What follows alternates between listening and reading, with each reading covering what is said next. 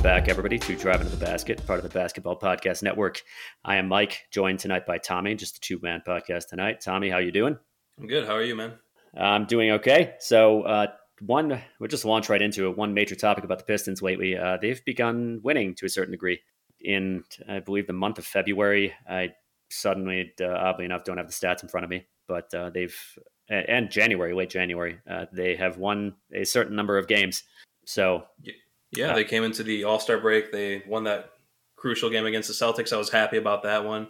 Uh, they've won a few games lately, and it's it's it's felt really different. I'm sure we're going to talk about that uh, because I know on this show uh, we're I think we're both fairly pro tank. Maybe me more than you, uh, but we're yeah. not upset with losses. So, right, yeah, it's it's been interesting. Yeah. So. Yeah, over the last uh, four games prior to tonight, we're recording this just after the game against the Wizards. And uh, the Pistons had won three of their previous four uh, against the Celtics, win against the Cavaliers, win against the Hornets. So I, I suppose uh, this segment is kind of going to be about how to enjoy wins while still loving the tank. And um, yeah, last season, I've said this in the show many times. I mean, I, it got real stressful for me near the end of the season because I was so stressed about the team needing to lose, and that wasn't very enjoyable. I occasionally still feel that way. But it's worth noting that this team was not meant to be this bad. Uh, a lot of things went wrong. Like Jerami Grant missed a long stretch, Kelly Olynyk missed a long stretch. Uh, Saddiq Bey was a walking disaster for the first uh, you know 25 30% of the season. Uh, the, the, team was shooting comically poorly for a long time. And Isaiah Stewart regressed. Uh, Jerami Grant has had a, a, bumpy road. So all sorts of things are happening. So, in the context of these wins, it's worth keeping in mind that the team was not meant to be quite this bad. Yeah, definitely. For me, it's it's really more a matter of I want the team to protect its draft position, but if there's an opportunity for a win that just means a little more, I'm okay with it. I'm still a fan. Like when I'm watching the games, as much as I, I come on here and I talk about how important the draft position is, I'll still get hyped for a good win. I'm happy to beat the Celtics. I'm happy to beat uh, Evan Mobley and the Cavs. It's it's really just a matter of like, yeah, no, we can afford this win. We can afford this loss. And right now, as we're recording this, right after the Wizards game, we're actually tied with Orlando in terms of record for worst in the league. Uh, so both teams are 15 and 47. And yeah, uh, in one sense, that's awful. But in a, another sense, like if we keep this up, we're guaranteed that top five pick in a, in a draft where it's kind of it's it's not so great once you get past like seven or eight. Uh, that's not the worst thing in the world. So even before that, I'll take it. Yeah, I feel like it's really a two man draft at this point. I feel like you're you're considerably higher on Jaden Ivey than I am, but I kind of feel like it's Jabari Smith and then Chet, and then a significant drop off from there. But uh, you know, the positive of that is that I would say the difference between three and five is not very significant. So that's minor solace. But yeah, the Pistons, so playing better lately. Uh, they put together a stretch also in early to mid January of three wins in six games. And then they won one of their next 12. and yeah. I, I think it's a little brutal on the players. I think it's it's a little bit taxing even on a lot of uh, on a lot of fans. I'm just speaking for myself on um, on me. Even I'm, I'm pretty pro tank, and but it's I think you and I have both changed quite a bit in our perceptions. Like early last season when Grant and Plumlee were signed, we were both kind of pissed because it's like just go with uh, you know just a 15 man roster of young players and lose every game, and uh, I don't think that's really the most productive way to go around go about it and I think it's nice for a young roster to get some wins. It, it's it's hard to lose constantly, and and I don't think that's the greatest thing for development. Right. Yeah. No. If if we had gone that route, fifteen young players, it, it, we probably would have been processed Sixers bad, and you know it's it's easy to lose the locker room if you're just going to be losing by thirty every night. And I'm really happy, especially lately. Even the losses that we've had, even tonight against uh, the Wizards, they've been close losses. And I mean, heartbreakers. Well, it's like you lose. Yeah, some of them. Yes, early on in the season, yeah, we had some some no. pretty unwatchable games recently. Uh, so the Pistons against the Grizzlies and, and the Hornets. This is on February 10th and 11. Lost by a combined, I think, 57 points in those two games. I mean, they got annihilated. Oh, actually, excuse me. You had the the other game before that against Dallas. It was a combined 77 points or something like that in over a three game span. So recently, it's been more competitive you know, of course, the wins against the Cavaliers and the Celtics, they they were really in the game in the loss against the Celtics as well, and the loss against the Wizards, kind of. Um, a couple of weeks ago, and, and and on the one tonight, of course, the Pistons lost by one. So that's a good loss. Those are the losses yeah. you want. Yeah, you're you're thinking about the so, losses last year, uh, yeah. where kind of down the stretch there was this perception of competitive losses where honestly looking back at the final scores it's not that they were super close every night but i don't know it just felt a lot more doable uh, because it was a shorter season much more hyped up draft class maybe. Oh absolutely. uh, it was just a lot a lot easier to deal with. This season it's been the whole time. We've one we've had higher expectations because we had Cade. We expected more wins. Maybe uh, we expected just more good things this season. Because we, we functionally brought back a lot of the same pieces and we added Cade and there was some more just time for everybody to gel and we've just been about as bad as last year uh, maybe yeah. a little bit better and for a few different reasons but mm-hmm. yeah no it's uh, it's still about to me it's still about watching the development that happens and uh, it's still happening I mean, uh, slowly but you know over the that greater body of work it's we're what 60 something games into the season you're you're starting to see it more 62 actually. Yeah. Uh, we were really looking forward to this season and uh, yeah like you said it hasn't been as expected. I think we we expected to see more positive signs though that you know certain players have begun to come around lately. But uh, yeah last season i mean the team was uh, the competitive losses primarily came in the early to mid-season. I mean down the stretch when the team was really trying to guarantee its draft position there were a lot of bad losses and i think we were kind of fine with that. I remember the last two games against the nuggets and the heat i was so stressed out like you know i was calculating uh, you know, calculating the standings, like, does it make any, does it make sense for Jokic to play in this game? And, in terms of where Denver wants to end up and the teams they're playing against, the answer was no, but Jokic is the man and wanted to play in every game. Uh, so he played and the Pistons got destroyed. And, uh, you know, the Heat, is it going to make sense for Butler to play? I don't think he played. The Pistons got destroyed anyway. Um, so a, a lot went right last year in that capacity. But yeah, one of the reasons the Pistons have seen a bit of an upswing lately, I believe, is Kelly Olynyk coming back and actually playing well. And uh, I, I, know you've got a lot to say about that, Tommy. Yeah, uh, uh, it's it's tonight was a really good example of the kind of impact that Kelly Olynyk can bring. But yeah, you made the point that now he's looking better. He did start off pretty rough, but tonight it's really illustrated to me just how important spacing is, especially at the five. And it's not it's not even just necessarily spacing; it's just the difference between a guy like Kelly Olynyk running the pick and roll with Cade and Isaiah Stewart, I think recently Cade has been struggling, or there's a he's looked worse. Uh, he's forcing a lot more mid range pull ups.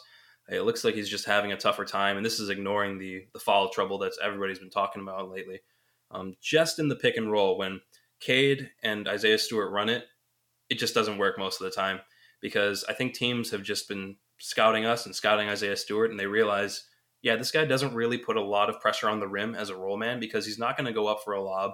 And if you just put two, if you put both pe- both defenders on Cade Cunningham, he's going to have a really tough time getting it to Stewart because he can't throw it up and put it in for a lob, and he can't you know drop it off down low. So you're seeing a lot of these tough, tough pull ups, and uh, Cade is just really struggling with it. And then tonight, uh, against the Wizards. At one point, Kelly Olynyk was plus 17 and Isaiah Stewart was minus 11. And the reason why is because Kelly Olynyk, with just a respectable jump shot, is opening up driving lanes for guys like Cade Cunningham, Jerami Grant, and Saddiq Bey. Uh, in the final minute of the first half, Isaiah Stewart picks up a foul and they put Kelly Olynyk in.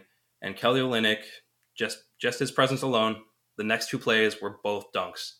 Like, that just doesn't happen with Isaiah Stewart. So I think that's really just that, has been the biggest revelation for me in this game.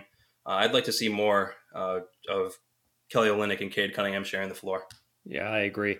Stewart, we've said it before. I'll say it again. Has has significant issues. I mean, the, the combination of being undersized and not a very vertical player is problematic. We saw it significant, you know, certainly on defense and to a degree on offense tonight. Gafford is taller. Gafford is an excellent leaper and Stewart in certain situations is just helpless, particularly on defense. When Gafford just dunk over him, there's nothing Isaiah can do. You know, uh, you know, bless his soul, so to speak. Uh, uh, Isaiah, he's a he's a great, by all accounts, a great guy, and he never takes a shift off. He's always working real hard. There were times this season he seemed a little bit uh, demoralized, but yeah, his his general role on offense, and this is on Dwayne Casey, is to make a perimeter handoff and then go clog the paint. And it's resulted in a ton of three second calls that's that's uh, the least of the problems of that situation. It's hard on everybody.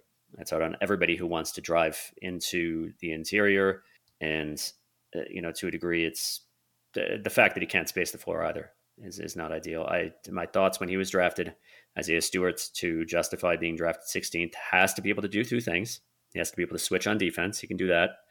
We're talking switching when he ends up on the perimeter, and he can defend on the way on in. And the second thing is he has to be able to space the floor. And right now he he struggled with that early on. Casey has said he doesn't even want Isaiah doing it, which is kind of silly to me. Yeah, I still think that so much of his utility because the way he's effective down low, and he has looked better in a vacuum. Like he's he's averaging his ten and ten uh, over the past month or whatever. He's he's looked better if you ignore his impact on other players. But I think that it it, it, it hasn't changed for me. I, I said months ago that I think his best role would be as a low post center off the bench. You know, he's going to get a chance to bully uh, inferior players compared to NBA starters, and you're gonna he's going to get his you know his quick 12 points in however many minutes, and it's going to be a much better time for him. And he's not going to be taking away so much from guys like Cade Cunningham, Jerami Grant, Saddiq Bey, because those guys are actually looking to drive inside and finish, and they just can't because the paint is clogged. It's like you said. So I just maybe down the stretch, uh, I don't know if they're looking to do this, but maybe you try to swap the two, uh, Kelly Olynyk and Isaiah Stewart. I know that we like Isaiah Stewart's defense; it's night and day uh, on that end. I don't think it's ever going to happen. I just think the offense looks so much better. Yeah, the offense looks better. I mean, it, you always have to, for anybody on offense, any player whatsoever, you have to look at their overall impact. Uh, like, for example, you look at Rudy, Rudy Gobert on offense, like super high efficiency paint scorer and, and pretty darn good on the pick and roll. But the fact that he can't space the floor is a consideration because it's really nice to be able to space the floor. Any perimeter player who can't space the floor is a liability to a degree. Uh, Hamidou Diallo has that issue. I mean, players play off of him, and when he gets the ball at the perimeter, he's going to make about 25% of his threes. Uh, whom we'll talk about later, is a non-spacing threat. I mean, these things aren't as evident on a bad team. Uh, they're much more evident when you look at a good team where none of these things. Uh, they have no players who actually have uh, who are spacing liabilities, except for Matisse Thybulle. But at this point, he's playing alongside so much talent that it doesn't really matter. That's when you can buck the mold. Like the Warriors would field three shooters, and uh, but they're three of the best shooters of all time. Any when you have an enormous amount of superstar talents, you can buck any meta. Uh, so uh, Kelly is drastically better at breaking down defenses. You break down defenses, get them scrambling, you're going to get better opportunities. Also, is a spacing threat, which means he draws the center out to the perimeter and that opens up lanes, whereas Isaiah Stewart closes lanes. So, uh, yeah, Kelly, when he can shoot, great. That's high efficiency offense. Uh, he's great at pump faking and driving into the interior. That forces somebody to come help, and that opens up somebody else. And Tommy, you love, uh, I know the gold standard for you is Erik Spoelstra's offense, where you break down the defense and then you swing it around and swing it around and swing it around, and somebody gets an open three. Yep. Yeah. Uh, drive and kick. Drive and kick, and yeah, drive and kick, and swing and swing and swing and swing. and Spoelstra, who should win Coach of the Year one of these years, he's a coaching genius. Um, but it started his career coaching an enormously talented team and I think that's really undercut, uh, you know, the, the credit, uh, prevented him from getting the credit he deserves. Uh, I don't think that Olynyk will ever replace Stewart in the starting lineup. I think Dwayne Casey is not particularly flexible in any capacity, and I think he just likes Olynyk off the bench, much like he liked Frank Jackson off the bench when Frank was playing well. Sure, and you know, it's maybe it is sending a bad message to Stewart if 20 games left, you're like, all right, you're going to come off the bench now. Kelly Olynyk's going to take your spot I get that. It's just that you know I, I still don't think that Isaiah Stewart is the long term solution at the five. No, uh, at least as a starter rather. Uh, so you know it, it's just another consideration. We get to see what it looks like when somebody is playing the five who is capable of. It's not even again necessarily about being a spacing threat or a lob threat. It's just about clearing up the driving lanes and allowing guys to get inside because these guys want to attack, but they get stopped up 10, 15 feet away pretty consistently and it's very very frustrating. Yeah, definitely. I mean, there's there's a very good reason why traditional centers are are drastically drastically less common in the NBA than they used to be. And uh, for example, why the term stretch four no longer exists. You have to be able to shoot as power forward, uh, except in in very unusual situations that involve an enormous amount of talent, like Giannis, for example, who still needs to be surrounded with four shooters in the playoffs in order to make it work. And just having uh, guys, four or five guys in the floor who are able to shoot opens up so much. It makes things so much harder on the defense. Mm-hmm. Whereas having four guys in the floor, uh, excuse me, four shooters in the floor and a center who can't shoot presents certain challenges, makes defense a lot, uh, excuse me, the offense a lot more predictable. And when it's a guy who can't vertically space, who can't catch lobs like Stewart, it gets that much easier. So, uh, yeah, Olynyk has been good. And one of the reasons the Pistons were so bad was that Olynyk first was not with the roster and then he had a slow return from COVID. Or excuse me, not not from COVID, uh, from his uh, from his knee injury. Though I think he got COVID also. Uh, I believe he actually got it right after he returned, but I could be remembering wrong. Maybe that was Jerami. Yeah, it was right on the tail end of that recovery. Yeah, so um, it, it, should be interesting to see how things go. But uh, definitely, he adds a different dimension, and also his firepower off a bench, which uh, often kind of has its struggles, though actually has been fairly good across the course of the season. But some of that was Trey Lyles, who isn't with the team anymore. Had a great game for Sacramento recently. Josh Jackson has played five minutes since he uh, since he made it to Sacramento, uh, but it's been rightly pointed out that he was not good with the Pistons and has a lot of problems. You know, hard worker, but again, lack of he is not a spacing threat. So, and he comes with the opportunity cost of being ball dominant and making bad decisions too. So, um, yeah, that's uh, that is uh, those guys. So, uh, moving on to another bright spot because Kelly has been one, and uh, kudos to Kelly for that uh, for that overtime win. That was that was fun to see. Oh yeah, no, that was ridiculous. I can't believe we finally broke that winning or that losing streak. Yeah, that I was remember, another one. Very happy to win that game. Yeah, I remember uh, very vividly the last time the Pistons had beaten the Hornets. So uh, the Pistons, the 2017-2018 Pistons, uh, the opening night roster was still the best one that the Pistons have fielded since 2008 um, which Chauncey played like four games for the Pistons before he was traded. And uh, there was that opening night game. Stanley Johnson went like zero of 13, but was was really good aside from his shooting. And uh, that was early on in that season. That was the 14 and 6 start when the Pistons really played a lot of good teams. Avery Bradley was punching enormously above his weight. Tobias was punching above his weight. Uh, Reggie Jackson was punching above what his weight was at that point, and and the new offense was still fresh, and uh, the wheels fell off of everything. But yeah, I vividly remember that. That was still an exciting, uh, an exciting time. That win against the Warriors is still, um, I, I, think, and against the Celtics are two of the greatest wins the Pistons have logged in like the last ten years. Yep. So, uh, yeah. So in any case, yeah. Moving on to another bright spot, Saddiq Bey. Uh, we just have a lot of good things to say about Saddiq in general lately, uh, especially after his rough start. Yeah, yeah. He's uh, he's finally taking the right shots, I think, and consistently making them.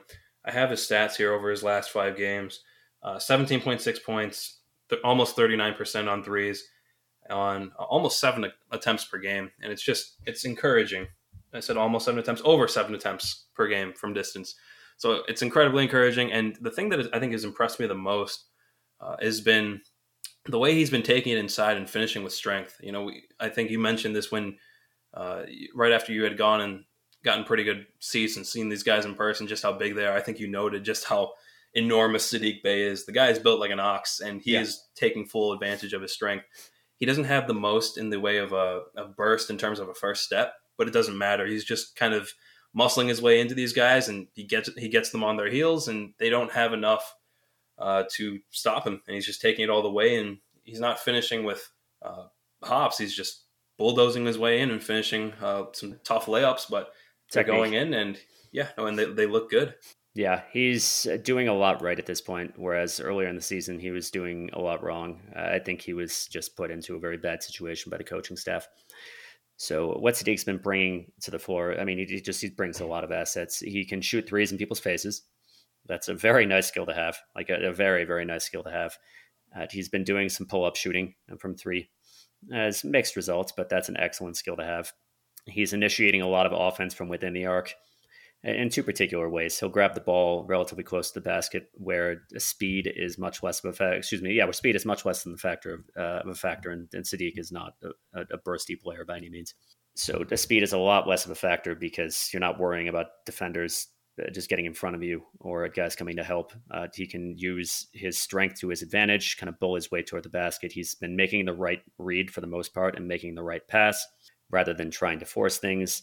Uh, something that he's been doing that's interesting on offense uh, is kind of like the Carmelo shot, where he jab steps a little bit and just sizes up the defender, and then takes kind of a fadeaway mid range shot, which he's doing decently well on. but also his reads. Saddiq's a smart guy. Uh, his reads are very good. Like tonight, there was one play in which he caught the ball on the perimeter. He he was able to analyze the situation very quickly. He realized that he was uh, up against Kispert, who is not a quick defender, and he had a few feet of space. And he just he beat Kispert to the outside right away um, without hesitation. He just took the ball right around him and and had a relatively open layup. So uh, he's just been doing a lot of things right. I don't think on a team with more talent he's going to be scoring this much, uh, but we both said it. If he's the fourth best guy in a championship team, that's an excellent player. That's like a Mikal Bridges player. Mm-hmm. Yeah, this is the first. The I want to say the Boston game was the first time where I felt like it might have been the Charlotte game. It was the first time I thought he might be a third option on a good team, and then I kind of reevaluated it like a day later after I'd kind of come down. I was like, it's it's probably still a fourth option, but he's he's again he's still impressing me, and he's making these rapid improvements, and he's he's got a lot of responsibility right now because again, this is a team that is pretty devoid of talent. Uh, there's just a few guys who get a lot of attention uh, in the scouting report, and Saddiq Bey is certainly one of them. And he's still knocking down these difficult, difficult shots. That You you talked about being able to knock down shots in guys' faces. Uh, you think about that game winner he had against the Spurs earlier this mm-hmm. season. Yeah. And then you think about there was one shot from uh, against Boston where he knocked one down in Tatum's face with a hand up and it's just such an impressive shot. You know, he, he has such a quick, compact release, and it, it doesn't matter. He doesn't get that much elevation on his threes, uh, but they're going in anyway. Uh, just a phenomenal showing from Saddiq Bey lately, and I hope he can keep it up down the stretch, and I hope he uh, continues to make progress uh, as a as a like a bully ball player on the interior because he just has that level of strength. Uh, do you feel like he could maybe be like a long term power forward, or do you think he's just he doesn't have enough bounce for that? I don't think it really matters. I mean, if you have uh, like a, a, small forward who can jump, for example, like uh, the forward positions are pretty interchangeable at this point for a lot of players. Uh, it's not uh, like like the NBA uh, actually for a little while, uh, kind of like you had a lot of guys who could flex between center and power forward, and then you kind of for a few years it was basically you didn't really have many of those guys. Uh, it was mostly just centers and and forwards who could play at either forward position, and you've swung back a little bit to, to some power forwards who can play center. And I think Saddiq Bey may have some future as a small ball center, just because he, he can hang physically with a good amount of the centers in the league. There is no way that Saddiq Bey is 210 pounds. I mean, this guy's that's what he's listed at, or 205. I don't remember. This guy's at least 215, 220. Yeah, so he's yoked. Uh, what'd you say? He's yoked. He's jacked. Yeah, ridiculously he's, he's, strong. yeah, he's really strong. It's true. So yeah, I don't know. I mean, I, I don't know if that's a particularly important distinction. Uh, I mean, one, I, think small forward in some ways is a, is a good position for him because he is facing off against slightly smaller guys, you know, versus the guys who just uh, exclusively play at power forward. But, uh, and, and also, uh, yeah, I mean, he's not quick enough to beat like the slower power forwards off the dribble. So I think he could really play at either one. I don't think it really matters. He's been playing back at small forward with Jerami Grant back, and he's done pretty well. But it depends on on whom you're on the floor with. Also, uh, as far as rebounding, like uh, Hamidou can really get up and he can get back to the basket really quickly. So that might be less important.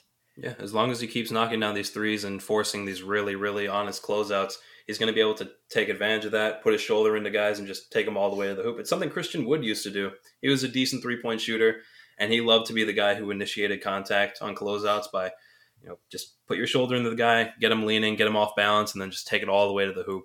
Saddiq yeah. Bey doesn't have, like, I don't think on straight line drives uh, with the defender on his hip, I don't think he has the dunk, but he can. No he can lay it up and finish it in. Uh, just sort of. Matter. I mean, I don't think he straight line drives very much. I think straight line drives are, are, are, really a weakness for him. He tends to curl and and end up on the opposite side of the basket. Not for you know for to still curl from one uh, you know uh, generally from uh, the left side and and end up uh, putting up a layup from the right.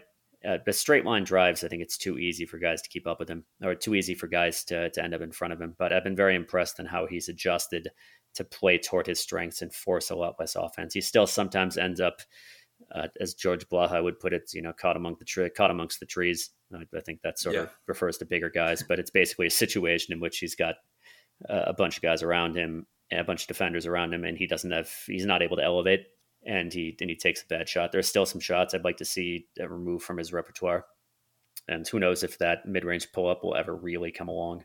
Uh, what I don't like from him is the floaters. Uh, he's he's just not good at the floaters. I don't think this shot he should be taking. But it's nice that he can attract attention on the way to the basket. Uh, he makes he's been making the right pass much more than he was earlier in the season, and uh, he can make passes out of the post as well. So uh, I've been impressed. Also, just a great team guy, like unequivocally a great team guy. So yeah, that's been fun to see. And but yeah, I would say third option on a championship team is a star, is a star player, like uh, pretty much unequivocally. If you got two superstars, then this can be a slightly worse player. Um, it will still be a if if Saddiq can be like a 16 point per game scorer uh, and uh, shooting threes on high volume, particularly difficult threes, and creating some offense off the dribble while playing good defense, that's a really good player. Yeah, it's definitely one that you want to have around. And depending on who you get in the draft this year, he, he his responsibilities go down, and you can just focus on you know feeding him those those higher efficiency efficient efficiency shots. Pardon me. And uh, just focus on his strengths. I think right now you're still asking a lot of him and he has cut out some of the really difficult offense that he was struggling with early on in the year. And I think that's a big reason why his stats and percentages has, have improved. But uh, overall, I mean, if you just you, you want that guy on your team, and absolutely, Saddiq I mean, his improvement phenomenal. Yeah, it's it's it's really good to see, and it's what we were hoping for him. Uh, and we didn't really, we haven't really seen that progress from Isaiah, and we because I figured Isaiah would be coming in and doing what he did last season, which is which is just attracting gravity in that you can't leave him open from mid range. Like you have to cover him closely from mid range, which spaces certainly spaces the floor in its own way, or he's going to shoot. And if you're hitting like uh, 50% from mid range, uh, that's great. I, I want to make this point. So they're averaging the averages in the NBA. I think 53% effective field goal percentage is the average right now, and like 56% true shooting, something like that. Maybe it's 52% effective field goal percentage. It should be noted that that includes transition. Transition is very high efficiency offense.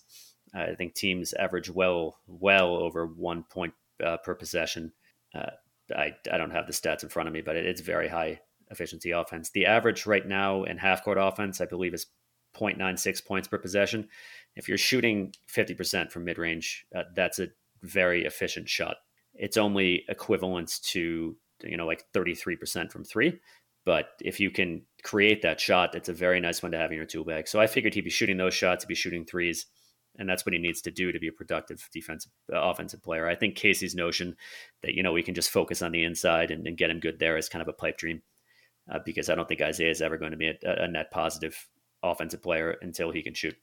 Uh, another guy who has uh, been, of course, the biggest disappointment from that draft class, unless you include Saben Lee, and that the expectations for him were very low, is Killian Hayes. So Killian Hayes has his strong suits, great basketball IQ, great passing vision. He's a really good passer.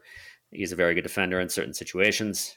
So let's talk about what needs to change with Killian in order for him to become a you know a decent, a positive value NBA player. Yeah, I mean, we all know what the the biggest problem is, and it's it's still the shooting. You, I, have I've talked a lot about how I think the confidence is a problem, and I still think it is to a certain degree. Uh, but off the bench, I I actually think he he's looked a lot, well, a lot. No, I think he's looked better. I think he's looked more aggressive. But again, just going looking at the shooting splits. So uh, for his second year, he has played 49 games. He's getting close to that full season uh, that everybody's talking about, and he is at 26.3% on threes, two and a half attempts per game, and that is just way below uh, a respectable number where people are going to guard you honestly.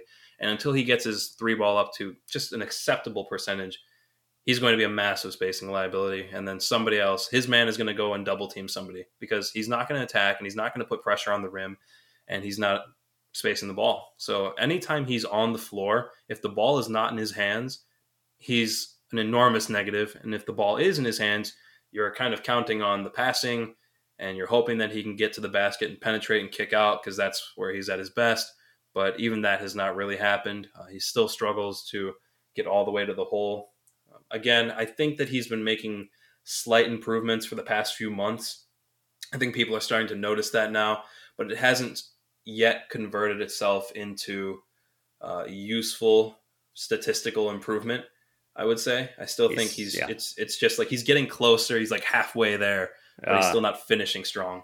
Yeah, he's he's still at significant minus. It's worth noting that his two point percentage is about forty two percent, which is egregiously bad, like incredibly bad. So, yeah, Killian. I mean, we're far past the point in the NBA in which a non shooter who's just handling the ball can can be a, a positive player. I mean, again, there's some exceptions to this, like star level talents, Jimmy Butler, Giannis Antetokounmpo, and and so on. There are not many of them, but uh, here's how I like to think about player value. So you have player contribution minus opportunity cost.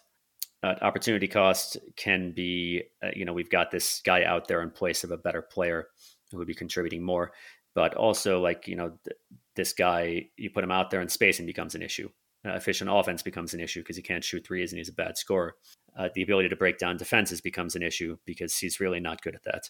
Uh, Killian comes with a very substantial opportunity cost, uh, and it, it is not opportunity cost is not nearly as apparent on a bad team because you know it's it's a bad team. I mean, if if you if it's a good team and you put a guy like out that like that, out there, he will stick out like an absolute sore thumb. And uh, you know, if he can be re- at all, if there's any possibility of replacing him, he'll be replaced.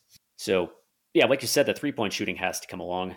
Uh, but there's more to it than that. He has to be able to break down opposing defenses reliably, and he still doesn't, like you said, he doesn't make it to the rim.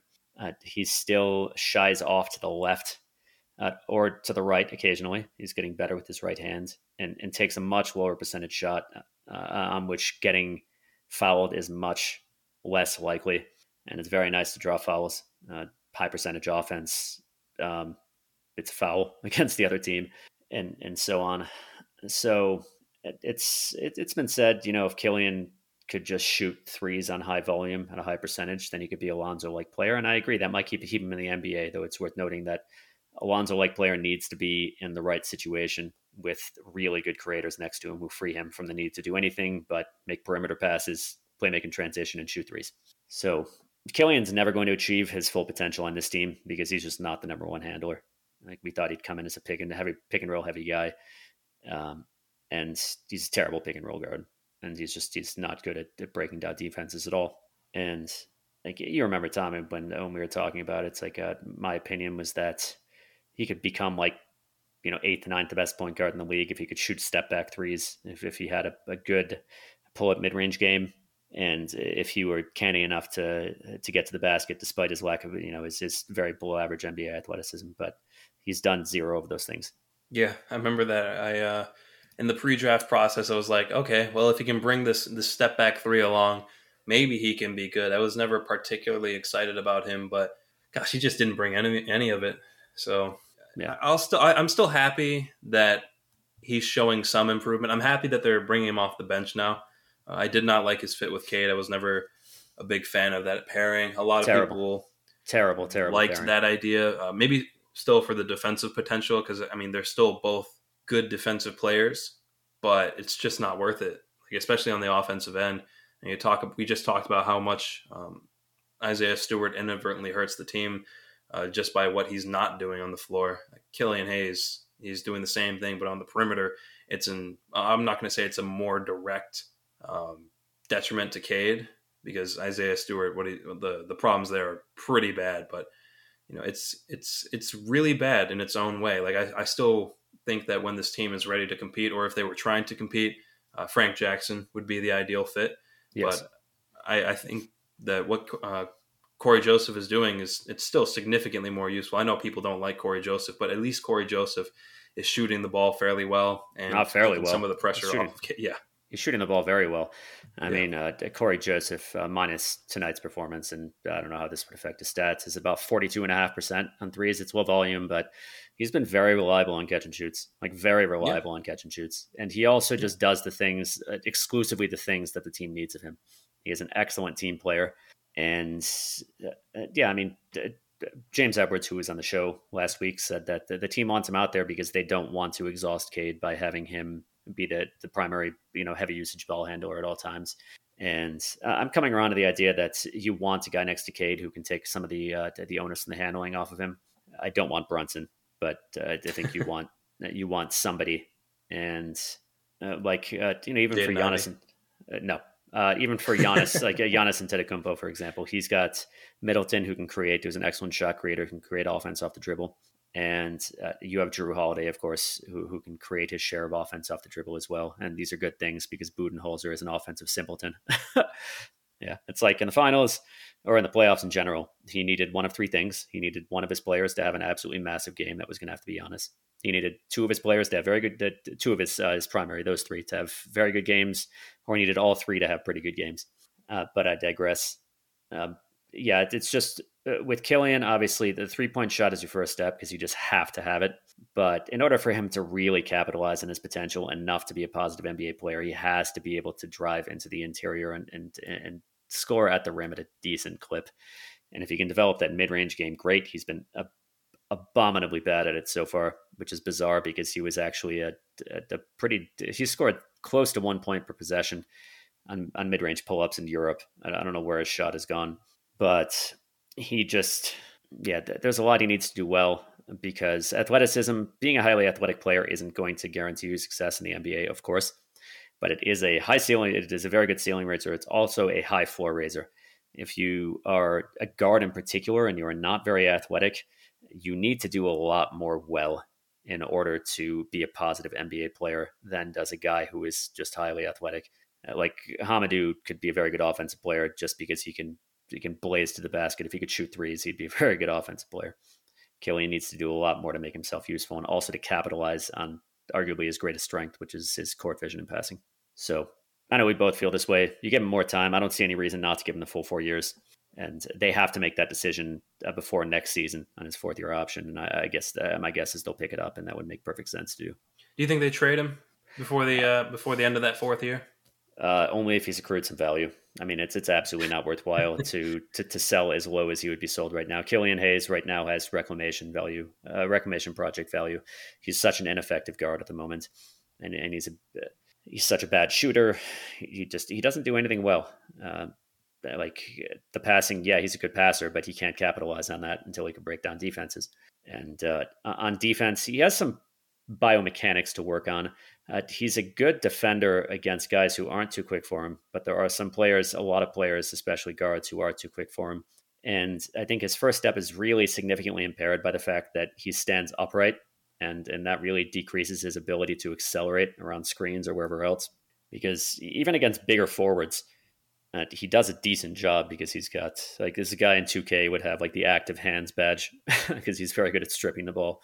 But against really quick guards, he struggles, and that's a problem. But uh, maybe maybe that can be fixed as well. Whatever the yeah. case, this this is a rebuild, and you give him time. Speaking of active hands, just really quickly, Cade, the fouls. what do yeah. you think? Uh, it's a problem. I think Dwane Casey put it well that Cade is going for the ball with his hands and that's a very good way to accrue a lot of fouls. I mean, you really want to be, uh, for the most part, just relying on your feet and having your arms wide or having your arms up in, in the uh, in, in, the proper situations. It's just the speed of the NBA and and the talent level. If you're reaching in a lot, for most players, you're going to get a lot of fouls, and and he knows yeah. it. Uh, he knows it's not letting him stay on the floor, and I think it's just a matter of awareness. Yeah, I'm surprised that this has become a problem now because to start the year, he was a really good defender on all fronts, and I still think he is. Um, it, it, was really, you know, I forget which broadcast it was. It might have been the Charlotte broadcast talking about how he's actually not a good defender. They don't know what they're talking about. Like he's a very high IQ defender, effective, but his brand of defense is not, you know, blocking a ton of shots, getting his hands in there, going for strips and gambling. It's altering shots through position. Like that's what he likes to do. And the refs, I've seen two changes with the foul calls, like two con- uh, contributors. The primary one is definitely like swiping at the ball. The other one is that the refs are calling a lot more of those. You know, Cade gets in a guy's way and just uses his body and tries to make the shot more difficult or make them shoot around him, and they're calling that a little bit more. Not That's sure why. I hope the not because I like that brand of defense. The officiating is started out the year they they were calling a lot less fouls and yeah. uh, I think I I didn't talk to this anybody at all. I didn't see any anybody at all in any medium who didn't like that. Uh, yeah, I don't know what happened there. It was it was so nice to start the year. Like they just weren't calling it when it, it, the flops, the guy, the, the plays where guys are just hunting for contact. I loved it when they stopped calling that. Don't reward that. Yeah, you know, it's not good it. for the game. It's not entertaining. I don't know why they switched up like 20 games in. I don't know. I mean, it's there's been a, a, lot of parading to the foul line, and that's that's just not entertaining. I don't think it's good basketball. As far as Cade being a really good defender, I know that, I agree that he's a smart defender and a good on-ball defender. Uh, he does get caught ball watching sometimes and ends up out of position and gives up threes. I think that's his greatest weakness on, on defense right now. But uh, speaking of guys who draw fouls, uh, let's do a little around the NBA talk. We do this very little on the show. It's of course a very Pistons uh, Pistons centric podcast as it should be. Uh, let's talk about where guys are in the MVP race. Now, if, right, if yeah. to... honestly, this is all you, man. You watch a lot more NBA basketball than me, and I, I mean, why don't you lay down uh, who who's like the top three candidates so uh, I've got to say, my number one would be Joel Embiid. Number two is going to be Nikola Jokic. Number three, DeMar DeRozan. And uh, honorable mention to Ja Morant. Uh, Morant has just made such a step forward this year. I love the guy. He's a super hard worker. He's a real competitor. Uh, he's smart. He plays for his team. He's like Westbrook would be if Westbrook were less of a stat patter, much more of a team player, and have much more IQ, and yeah. were much more versatile. Uh, Morant shot the is, three better.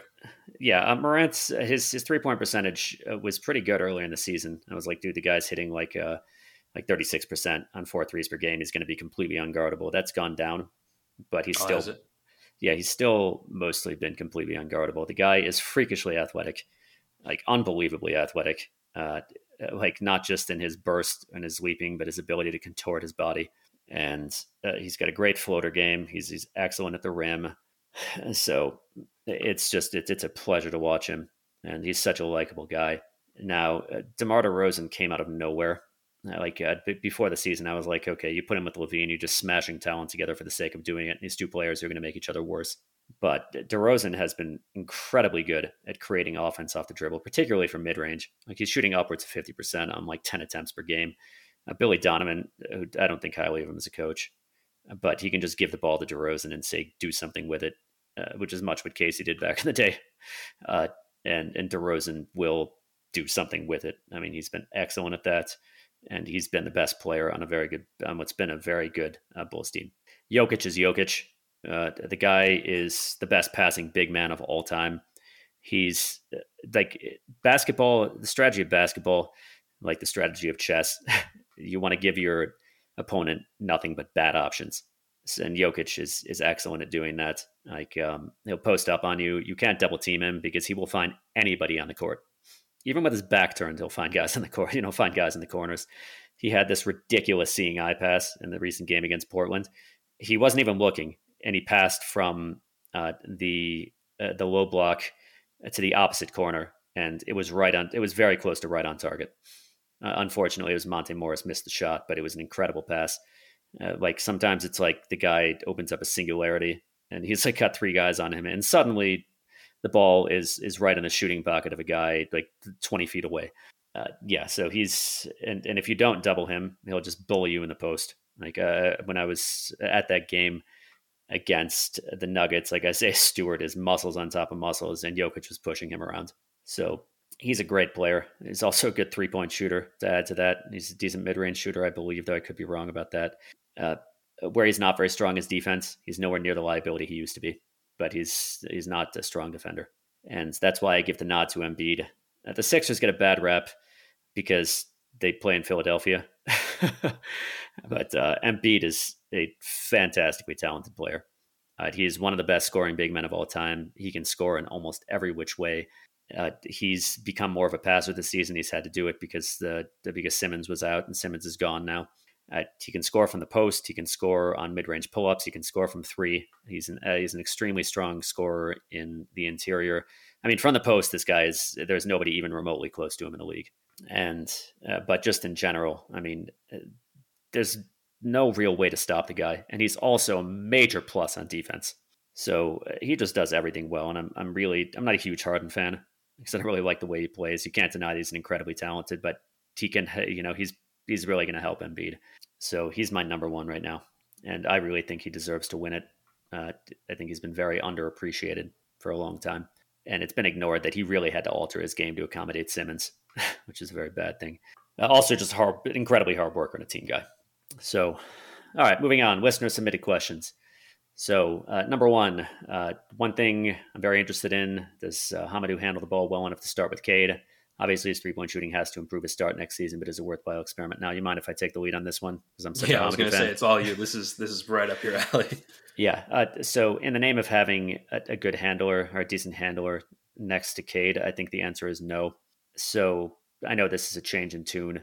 Uh, we really appreciate having James Edwards on the show. I really, of course, he has much greater uh, he has some insights into the uh, to what the organization's goals and, and the reasons behind his uh, their decisions that uh, that that we don't, of course.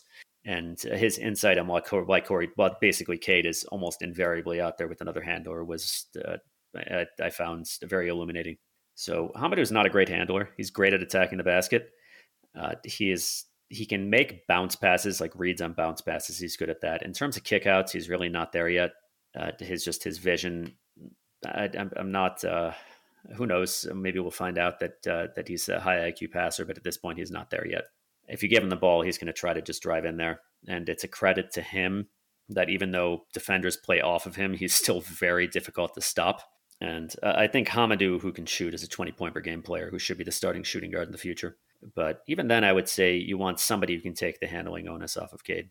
So uh, right now, I would say uh, just for for Cade's sake, probably not. Yeah, no, this is a point that you've made pretty consistently over the season. Uh, it, it's exactly what you said. If Hamidou could shoot the three ball on just average percentage, uh, he would be. They'd have to close out on him, and he could attack all day. And then you're um, done. You're absolutely yeah, done if you have to. If you have to close out on him, yeah, you're finished. Exactly. Dude has jet boosters on his back, but I think the, the better role. I, I agree with you. Uh, by the way, just I don't think he's a good fit next to Cade. Uh, I think Not he's right at his best when the ball is yeah right now. He, the, he's at his best when the ball is in his hands. I think if you want to keep Hamidou long term, his best use if you can keep him on a reasonable contract, uh, try to pair a decent big with him, be it a power forward or a center off the bench, uh, two guys who can run pick and rolls. I think your idea to give the ball to Hamidou and just run a bunch of pick and rolls and see if he can make it all the way to the rim with uh, some screening action is a good idea. And I think it's more effective off the bench uh, because again, bench competition is different from starters, and you're going to be able to take more advantage of the reduced athleticism, especially if you're Hamidou Diallo. Uh, but no, uh, as far as Hamidou and Cade, I know people want to see Hamidou start just because he's fun to watch and he's scoring all these points. But from a fit perspective, I don't like it. I think Cade, uh, he does need somebody who can take the ball out of his hands a little bit just for the sake of uh, balancing out the attack, uh, and so that's just not all on Cade. But even more important than that, I think you need maximum spacing around Cade so that he can get into the lane and do what he wants to do.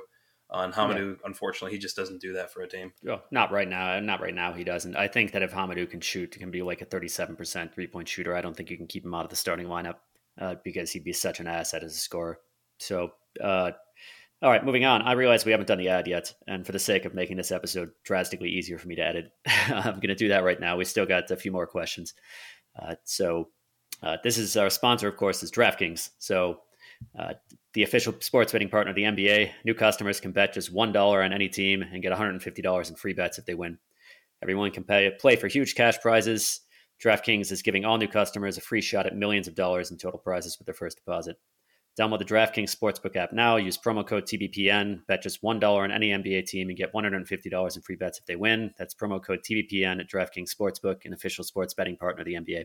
21 plus minimum age and location requirements vary by jurisdiction. See DraftKings.com slash sportsbook for a full list of requirements and state-specific responsible gaming resources. Void where prohibited. Minimum $5 deposit. Gambling problem? Call 1-800-GAMBLER. In Tennessee, call or text the Tennessee Red Line 1-800-889-9789. In Connecticut, call 888-789-7777 or visit ccpg.org slash chat. In New York, call 877-8-HOPE-NY or text HOPE-NY at 467-369. All right, next question. Uh, after his initial slow couple of games, how do you feel Cade's development has been to add to this areas he has slash has not improved? Uh, we've been talking about Cade pretty consistently all throughout the season. I think the biggest thing that I wanted to see uh, when he came in was would the shooting continue to translate, and he's been up and down there as well. Uh, obviously, the jump shot looks super pretty, but over the past few games, I think he's been struggling on his threes. I'm not worried about it, but functionally, he has one good season before this as a three point shooter. He did not shoot the ball uh, super well from distance when he was in high school. His lone season at Oklahoma State, he shot 40%. That was like the one thing that a lot of people were trying to keep their eye on. So it's he's shown enough this season to convince me that he's a good shooter. The form looks nice. He's able to stop and pop with great balance, and I think he's able to get the shot off really, really well. Um, again, going back to the Isaiah Stewart thing, as far as like the rest of his game, I just don't feel like you're going to unlock so much of what he can do until you allow him to one play with decent floor spacing so that he's not hounded and blitzed by two to three guys almost every possession, and two, uh, you want to open up driving lanes so he can get to the basket. Um, it's it's really that simple. Like he's just so limited by his teammates right now, unfortunately, and it's a big thing that comes up with the uh, the rookie of the year discussion. Uh, the way that uh, Cade is perceived as a lesser player because of maybe his stats or his team record, and then a guy like Mobley, who again I think he's been great. I was totally wrong about him. Question about that later, but I still think Cade is the better player. In a redraft, Cade does not go anywhere but number one.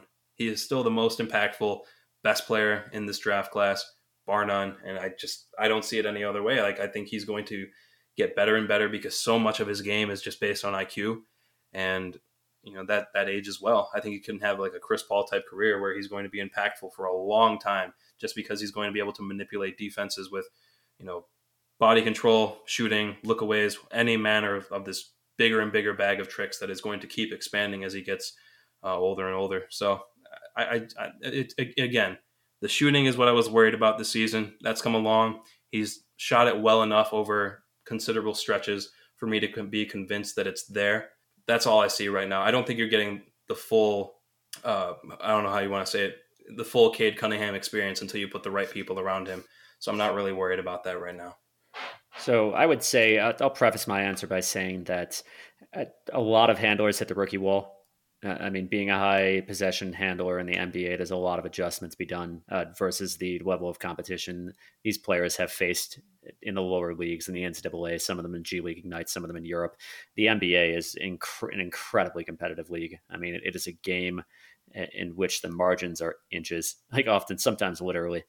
So uh, adjustment can be a thing.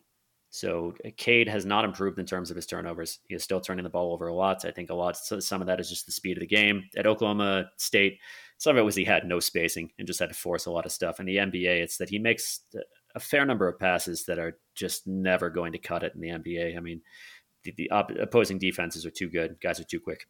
So he has not improved in that capacity. Uh, he has certainly improved at attacking the basket. That's been a pleasant surprise. There were some concerns about his burst, his ability to reach the basket. He's doing much better at that. Uh, he's got like he makes some difficult shots, like that hook shot he makes from like three feet to the side of the basket. We saw him make yeah. that in uh, in the Rising Stars Challenge. He he can do that in the NBA as well. I think he's really improved as a mid range shooter. Uh, so mid range shooting, most guys cannot do it at anything like an efficient level. If you can do it, fantastic. Uh, it's, it's an extra way for you to create offense. It makes you that much more dangerous in the pick and roll. For those of you who remember Kennard a couple years ago, uh, he was an excellent, even the season before that, though Casey never used him as a role man. I wanted him to play six man and just uh, handle the ball on high volume. So he was an excellent mid range shooter, which meant that you had to cover him very closely. You could not let him uh, come around the roll man and, and stop and shoot. So uh, if you have to cover him closely, that that opens up other guys, especially if if the big doesn't get there in time. Somebody has to rotate, and that opens up a shooter. And Kennard was decent at finding shooters. So if Cade can do that, great. I mean, it, it means you have to guard him that much more closely. More guys open, easier route to the basket, better at breaking down defenses. So I've been uh, impressed at that. His three point shooting has been up and down. Uh, he's actually been shooting much better on pull ups than on uh, catch and shoots. That needs to improve. Uh, uh, defense, I think he's a work in progress, but that's the case for a lot of players. I think he'll get there because he's very smart. So, uh, yeah, that's that's my answer, and I, I, agree with you, Tommy, that getting the right players around him is important. Cade, because he's not a super athletic guy, and because a lot of his game is, is cerebral, needs the right players around him, and that's not the case this season. Yeah, so, I did not know that he had that type of uh, the, that type of ups. You see that poster on Corey Kispert? yeah, uh, I think it was on uh, on Gill. I almost just called him Hal Gill, uh, who is uh, tall. Who's a, dude, a former NHL player who's tall enough to was tall enough to play in the NHL, but nowhere near. I swear it was enough. Kispert because the the notification I got was rookie on rookie crime. Okay, that could have been it. Uh, whatever the case, yeah, that, that was uh, that was an impressive degree of athleticism. I think that's something that will really help Cade as as, as we go forward. Uh, he's already a strong player. He has a lot of space on that frame to add muscle and it, you add strength there, it's going to make defenses have to work that much harder to stop them on the way to the basket. And that means much more in the way of fouls and also just the ability to score there. So I, I think that you'll see him, as is the case with many handlers, come back much stronger in his sophomore season. Uh, all right. So what do you guys think you were wrong about coming into the season? Um, let's see. I thought that Isaiah Stewart was really going to establish himself as a strong starting center in the NBA. Uh, Tommy and I raved about uh, last season about how he just makes all of his teammates better with uh, with all of the with his hard work and all the things he does on the court. Uh, both of us, I think I can confidently speak for you. Obviously, I can because we both said it in this episode. Uh, don't feel like he can be a starting center in the NBA anymore. Yeah, yeah, he's uh, just. I, I, think that last season masked a lot of his deficiencies. Uh, he was playing against largely against backup centers, uh, guys who weren't like just going to be able to score over him. He is somewhat helpless against guys who are taller and can jump higher. Whiteside, Gafford, a lot of guys.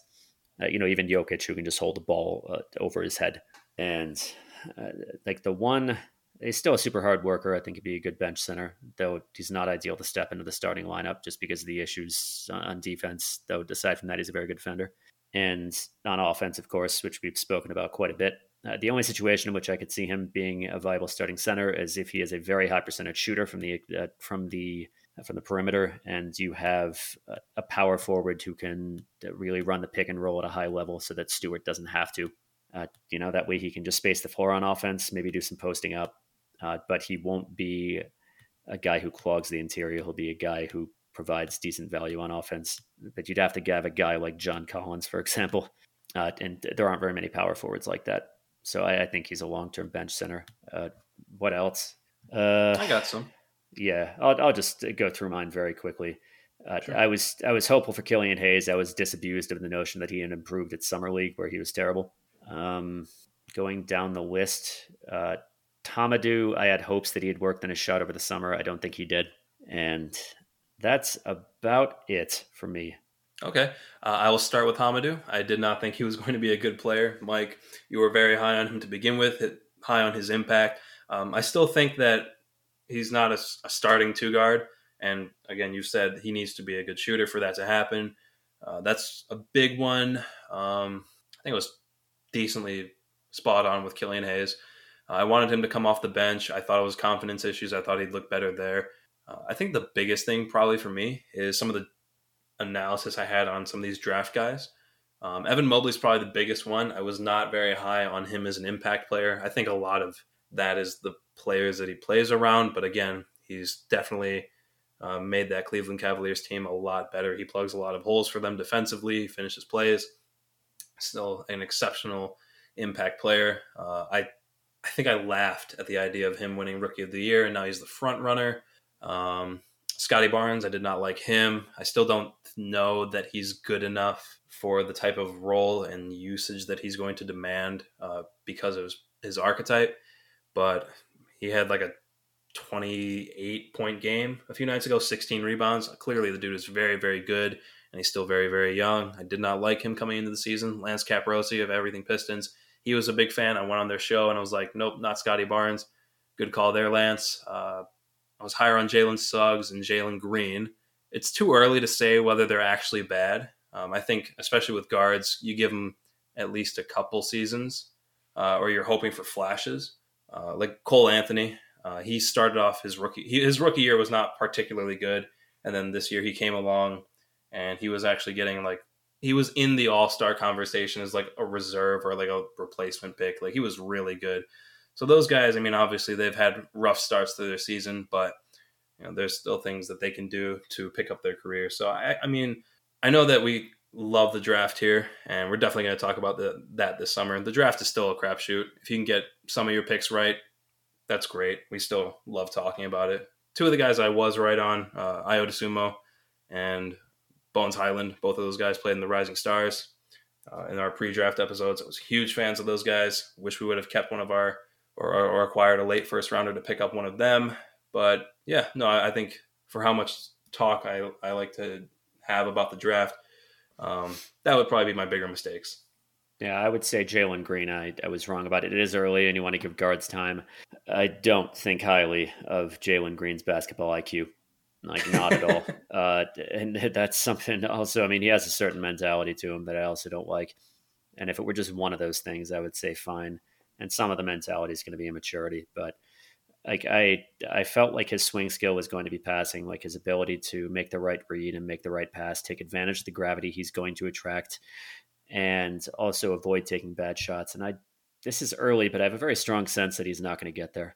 So uh, Mobley, uh, the reason I wasn't interested in him is that I, I felt very strongly that the Pistons needed a lead handler and should really prioritize that. And I still yeah. believe that that was the case.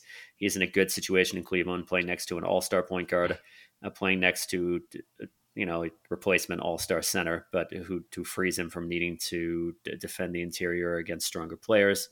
He has been legitimately excellent on offense. Uh, he's he's a player who just offers a lot off the score sheet. And this isn't a knock against Cade Cunningham. It's just that Mobley has been better. In part, Mobley just had a much shorter distance to go in order to be a, an effective player. I mean, Cade had to put a lot more together, and he's a handler on a worse team. Uh, as far, I wasn't. I don't think I was wrong about Scottie Barnes. I, I didn't disparage him. I just I don't think he would have been a good player for the Pistons.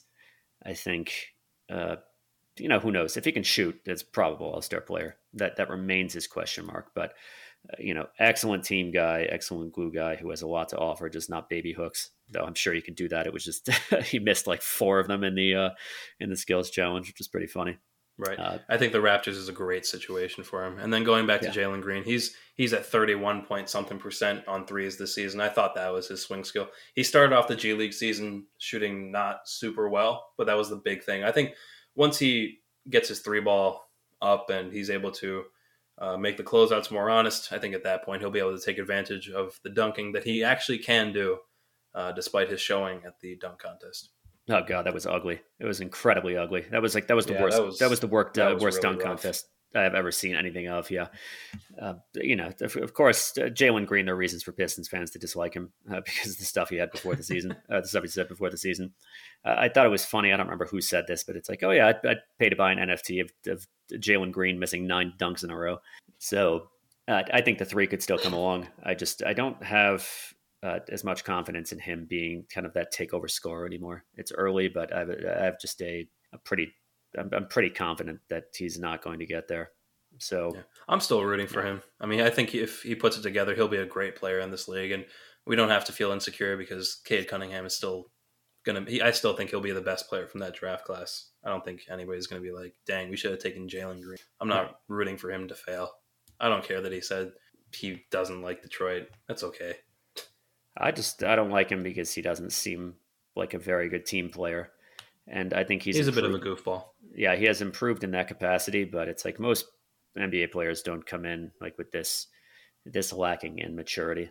Uh, who knows? Maybe he'll mature. A lot of players do, but still, I, I think that I don't think he's going to be that number one option. And uh, the, the, reason I wanted him number two was because I felt like the Pistons really needed that. I had Jalen Suggs number three, uh, for the same reason. Also, I, I remain concerned about Mobley's injury history uh, all really he all that has to happen, and this is I'm not wishing this on him by any means. I hope this doesn't happen, but gets a foot injury, which would be less of an issue at this point because he's very slight. But gets a foot injury, uh, gets a knee injury, gets a hip injury. Uh, just based on he has that frame of high hips and a great deal of mobility while also being very tall, uh, that can cause problems uh, in the long term. Though nothing like Zion. I mean, who's very different. I want to take some time because I find Zion to be offensive in the way that he carries himself. This guy was drafted first overall with great expectations to be a good player who gets to play, get paid a lot of money to play professional basketball, and he can't even be bothered to stay at a healthy weight. Uh, it's like, and, and the guy seems to be a whiner who doesn't seem dedicated to the team. But it's Zion. What makes him special is his combination of bulk and great strength and incredible athleticism for the guy his size that combination of factors also means he uh, he absolutely has to watch his health, his weight, his level of conditioning if he's going to stay healthy. And I think even if he were to do that, he would he would start having severe injury, you know, starting significant and escalating to severe injury problems in his 30s, just because the NBA is going to be hard on somebody's body. It's body it's hard on anybody's body, but particularly a guy like that. And you see guys like LeBron, for example, and Dwight Howard, uh, who just really forced into it swimming down in their 30s to take stress off their body. Zion cannot swim down past a certain point. So I, think that his back would uh, would eventually become an issue, but also his lower body just from wear. Uh, so yeah, there's that. And one final thing, I don't want to toot my own horn. Uh, but I feel mildly gratified at this. This is Christian Wood. You mentioned him uh, earlier in the episode. I always had concerns about Christian Wood's mentality, not just from his his earlier about uh, you know his earlier struggles with maturity, but because he always seemed harsh toward his teammates on the floor when they made a mistake, and also when he was having a big game, his teammates did not really seem to be very excited. It was just these little things, and he's definitely had attitude issues in Houston. Um, but also, it's just like you know the guy's no longer on the team. You know, makes it a little easier to look at that and say, I guess it's not like oh I was right and good riddance, but yeah, I, I don't really know why I even found it necessary to bring this up. You know, I, I, would, I, wish I, wish him well.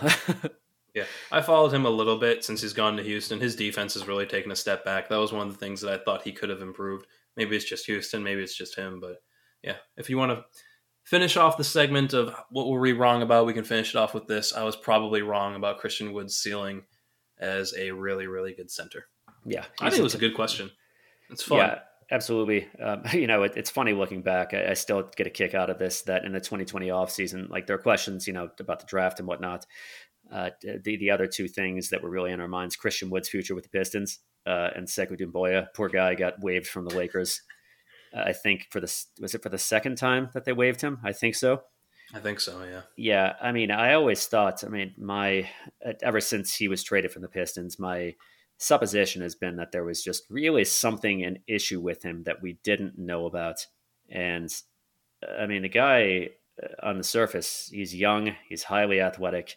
You'd think that all that needs to really happen is for him to be decent on defense, shoot threes, and cut to the basket to be an effective NBA player. But there seems to be something that teams really don't like about him. And uh, I'm curious what that is, though it's ultimately irrelevant where the Pistons are concerned. Maybe he'll go to EuroLeague. We'll see him again in a few years. Yeah, who Dude knows? just was not ready. Uh, yeah, I mean, Ed, Ed Stefanski, I think, had a positive impact on the Pistons as far as his influence on Gores. As a drafter, he did not do very well. Khyri Thomas is out of the league. is out of the league. Uh, Bruce Brown turned into a decent role player, but nothing more than that. And I don't remember whom else he drafted. Uh, like Brown and Khyri were in uh, Jordan Bone. Again, it's a pick in the 50s that the Pistons bought with cash, but he was out of the league pretty quickly, too. Yeah. So this also turned into uh, what ways was Ed Stefanski wrong? Again, I mean, this is a major A side. I, I, think he was one of the one of. I think he was an important factor in getting through to Tom Gores and, and changing the way that, that Tom Gores had insisted that the team be run. So, I'm saying that on the basis of nothing, but he's he is uh, a long term professional in the NBA, and even from the beginning, uh, he was like, you know, he moved Reggie Bullock at the deadline. He said, we, we're not giving up assets at this point, and it would be hard to keep him. So we're going to get rid of him now. Uh, we're going to try to get whatever return we can for him. And, uh, you know, Svi ended up being the guy uh, the Pistons traded for Hamidou Diallo, which was nice. you know, who knows? Maybe they could have made that trade with another player, but and now Svi is on the Raptors, uh, which, and I completely stole this from a joke about Blake Griffin when he was drafted. Svi is on the Raptors, which is the perfect place for his T Rex arms. Sorry, Svi. I just had to make the joke. Nice. yeah, I still think the guy could be a good player in the league if he can recapture uh, a good role player, if he can recapture the shooting that he had uh, for the Pistons in 2019, 2020, when he was one of the best shooters, uh, you know, one best three point shooters in the league. Uh, all right, folks. So that'll be it for this episode. I want to thank everybody who submitted questions, both on the Discord and on Twitter.